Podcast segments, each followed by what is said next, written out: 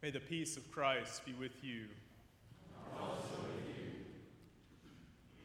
One Sunday, some years back, I showed up at First Baptist Church in Clinton for what I thought would be a standard Sunday evening service. But when I walked in the sanctuary, I noticed that all of the ornamentation had been removed from the platform, leaving only a single column that had on top of it what looked like a large cylindrical mound of mud, about two feet high. Not long after my confusion had fully settled, the lights dimmed, and a man who I would later learn was internationally renowned sculptor Dr. Sam Gore stepped onto the platform and walked up to that formless mud.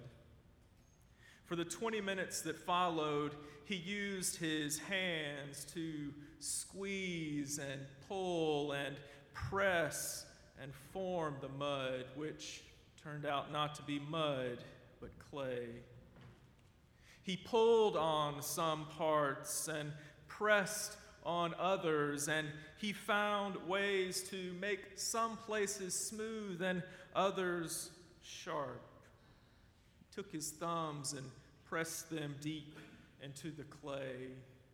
He scooped some of it out and put some pieces from one place on to another. And as he worked, and the rest of us watched, that mound of mud started to take shape. Before our eyes, the clay with which he was working was transformed into a face. First, it had a nose, and then a chin, and then out of nowhere, there was a hairline for which I was jealous. then eyes and a mouth started to take form. Finally, to help reveal the subject of his sculpting, Dr. Gore placed a, a, crown of thorns on top of the head. In just 20 minutes, this master sculptor took a formless mound and formed it carefully and intentionally into the head of Christ. For years, I have remembered watching in awe as he worked carefully, meticulously, confident in his craft. I've had the good fortune to see him sculpt the head of Christ on other opportunities. And again, he started with the same column of clay and using only his hands, he shaped and molded that clay over the course of 20 minutes into the head of Christ. Each time slightly different each time clearly the head of Christ. This morning's reading from Jeremiah always calls to mind for me sitting and watching Dr. Gore transform that clay. This week, in this season of our life together at the corner of Eastover and Ridgewood, I find myself feeling in some way linked to that clay on the potter's wheel.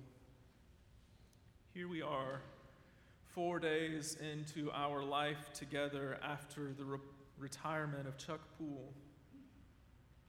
If you were anything like me, you hoped that maybe this morning, when the bells chimed in the narthex, that Chuck would be there. But just like Thursday morning in the office, he wasn't.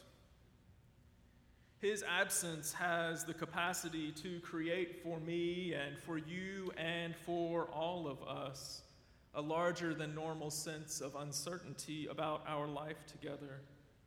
An uncertainty that, if we allow it, will hang around us like a cloud and consume us.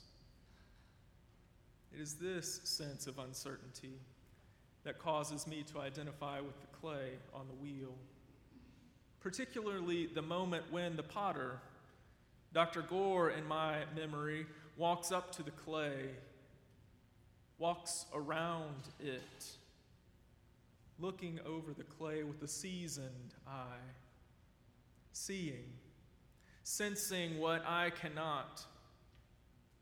And then he takes a position and slowly turns the wheel, still looking at the clay, not yet having touched it. And then he puts his hands on the clay, not yet shaping it, but touching it, as though he needs to get to know the clay before he starts to work with it.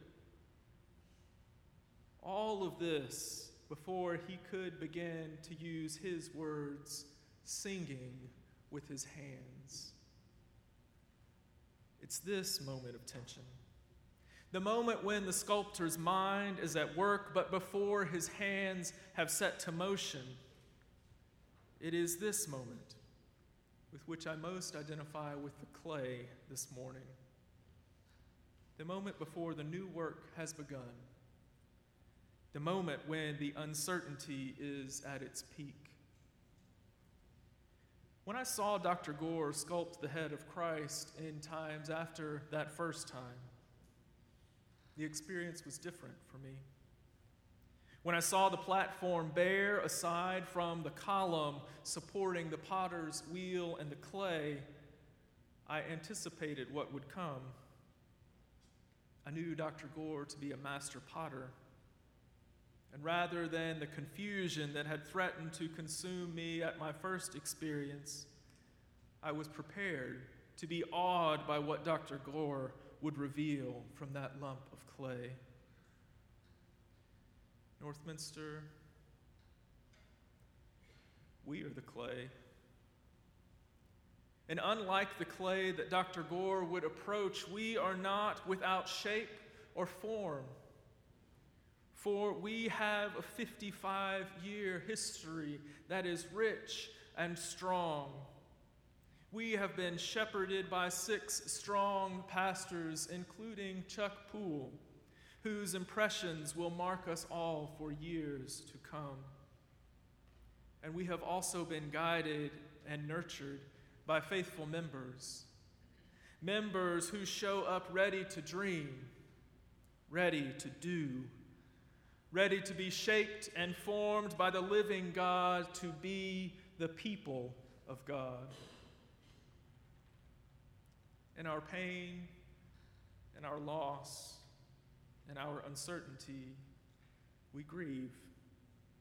And we are rightfully sad in this space. And we are rightfully uncertain about the future.